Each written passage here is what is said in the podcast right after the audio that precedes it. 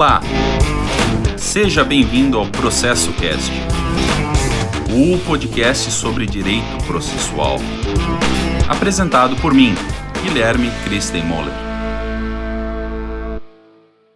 Olá, bem-vindo ao episódio desta semana do Processo Cast. Hoje vamos conversar sobre a formação do processo. Para mim, esse tema é tentador, afinal, invoca a necessidade de revisitarmos propedêuticas processuais que nos auxiliarão a responder à árdua pergunta que guardam, especialmente aqueles que estão diante de seus primeiros contatos com a ciência processual.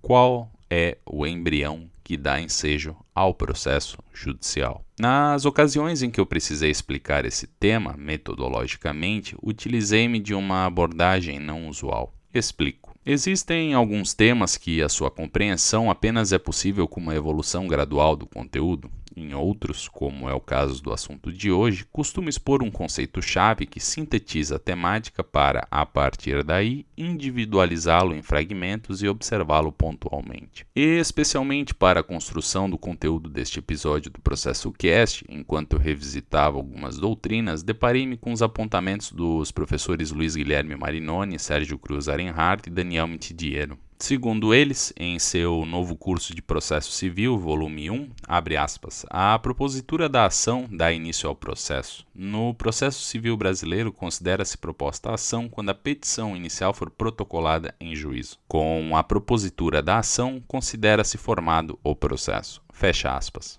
Esse trecho sintetiza perfeitamente a ideia da formação do processo. Trabalharemos com ele a partir da metodologia sinalizada, fragmentando-o em dois momentos para alcançar a compreensão do tema de hoje. Inicialmente, chamo a atenção para o início e o final do conceito exposto. A propositura da ação dá início ao processo. Com a propositura da ação, considera-se formado o processo. Como eu já afirmei e expliquei em episódio passado, ressalvando os casos em que o Estado atua em subsidiariedade, figurando-se enquanto um salvaguarda, como nas situações em que a autotutela é prevista em lei, ou ainda conforme tendências contemporâneas da extrajudicialização e resolução de conflitos que envolvam direitos disponíveis pela conciliação, mediação e arbitragem, ou por fim, e ligado neste último, nas situações envolvendo convenções processuais, vide artigo 190 do Código de Processo processo civil, todos os conflitos entre sujeitos são mediados pelo Estado. Essa relação conflituosa entre sujeitos mediada pelo Estado, na verdade, recebe o nome de relação jurídico-processual. Explicativamente, ela, a relação jurídico-processual, pode ser situada no estabelecimento de uma relação em que alguém leva a sua pretensão em face de outrem ao conhecimento do Estado. Sobre esse impulso de levar a pretensão ao conhecimento do Estado, vejam no artigo 2 do Código de Processo Civil, em que encontramos a seguinte passagem, aspas, o processo começará por iniciativa da parte e se desenvolverá por impulso oficial, salvo as exceções previstas em lei. Fecha aspas. A menção dessa disposição é fundamental, afinal ela expõe algo crucial para a presente investigação, Via de regra, a formação dessa relação jurídico-processual em que o Estado gerenciará uma situação conflituosa inicia pela parte. O Estado, outro sim, deve permanecer inerte, inércia da jurisdição, até que seja provocado a se manifestar por uma parte diante de uma situação que é levada ao seu conhecimento. A partir daí, deve ele, Estado, prestar uma tutela jurídica adequada ao respectivo caso, inafastabilidade da tutela jurisdicional. Claro, e abrindo um parêntese, fala-se via de regra, pois existem situações em que essa provocação, esse impulso inicial, a fim de romper essa inércia do Estado, não ocorrerá, podendo o Estado agir de ofício Veja-se, por exemplo, o procedimento entre cartórios de registro civil e o juízo, que versa o artigo 2 da Lei 8.560 de 92, a situação da averiguação da paternidade de uma criança, estabelecendo-se a maternidade, carecendo do estabelecimento da paternidade, o respectivo cartório notificará ao juízo competente para que de ofício busque averiguar a paternidade da criança. Dentre outros possíveis exemplos, trago o anteriormente mencionado apenas para elucidar a existência de situações em que o Estado pode agir de ofício, dispensando-se esse impulso inicial pela parte, e especialmente para que vejam que não se trata de um nó górdio, em que, que situações assim de fato existem. Continuamos com a exposição. Agora, K.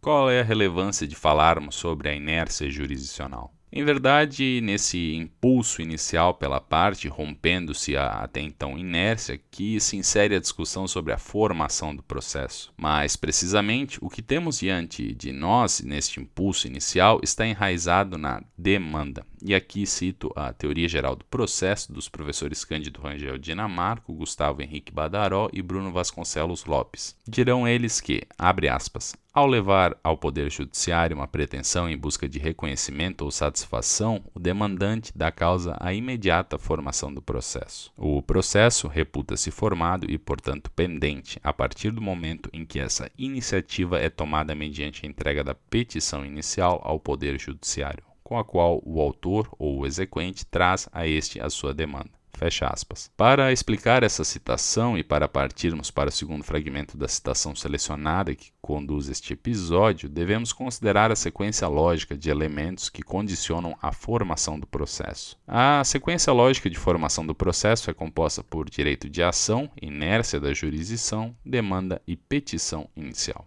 Explico. Em um primeiro momento, existe o direito de ação, um direito público, subjetivo, abstrato e, para alguns autores, instrumental, de provocar o Poder Judiciário para pleitear uma tutela jurisdicional, o qual, dada a sua complexidade histórica e conceitual, me dou o direito de explicá-lo em um episódio próprio. Todavia, tenham desde já a noção de sua onipresença na vida humana, constitucionalmente assegurada. A menção ao direito de ação é fundamental.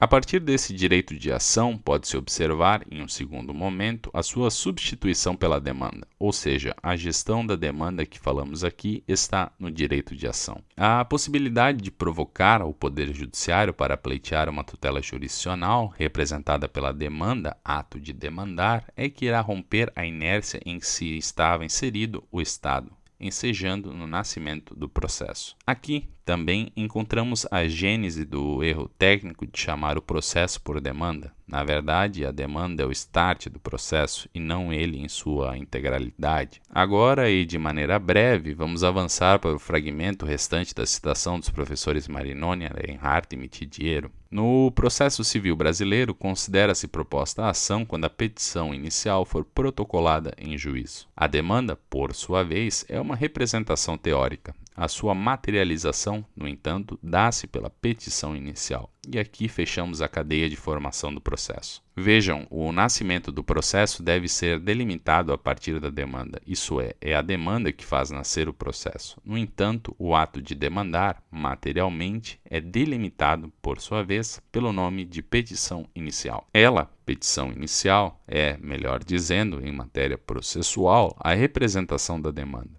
que provém do direito de ação, possibilitando pragmaticamente a formação do processo. Por isso, pode-se falar sem equívoco que o processo se forma a partir da substituição do direito de ação pela demanda e essa, por sua vez, será representada pela petição inicial. Importante destacar que não é que o direito de ação desaparecerá nessa relação, mas ele se faz presente pela demanda. Aí o sentido da substituição que se falou, bem como que a demanda não mais existe após a propositura da petição inicial, quando na verdade, em um plano epistemológico, é ela que embasa, fundamenta, enraiza as bases da petição inicial. Essa explicação torna-se mais acessível quando analisamos o conceito de petição inicial atribuído pelo professor Antônio Pereira Gaio Júnior, no qual a petição inicial seria o vínculo de manifestação formal da demanda com o conteúdo da providência jurisdicional a ser requerida. Bingo, é isso. Há, inicialmente, o direito de ação, o qual dá lugar à demanda, a qual, por sua vez, é concretizada pela petição inicial para iniciar a relação jurídico-processual, rompendo-se a inércia da jurisdição. Das duas manifestações pelo autor existentes na petição inicial, como nos expõe o professor Humberto Teodoro Júnior,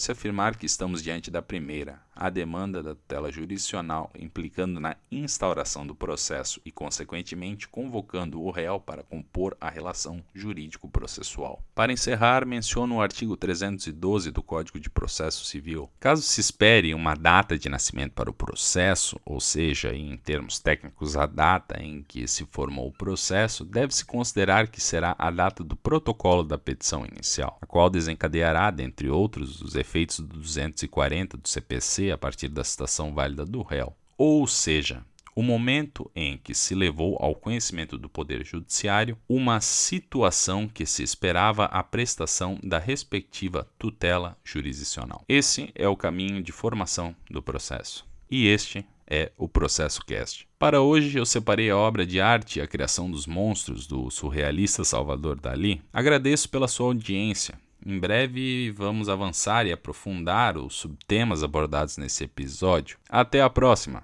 Tchau.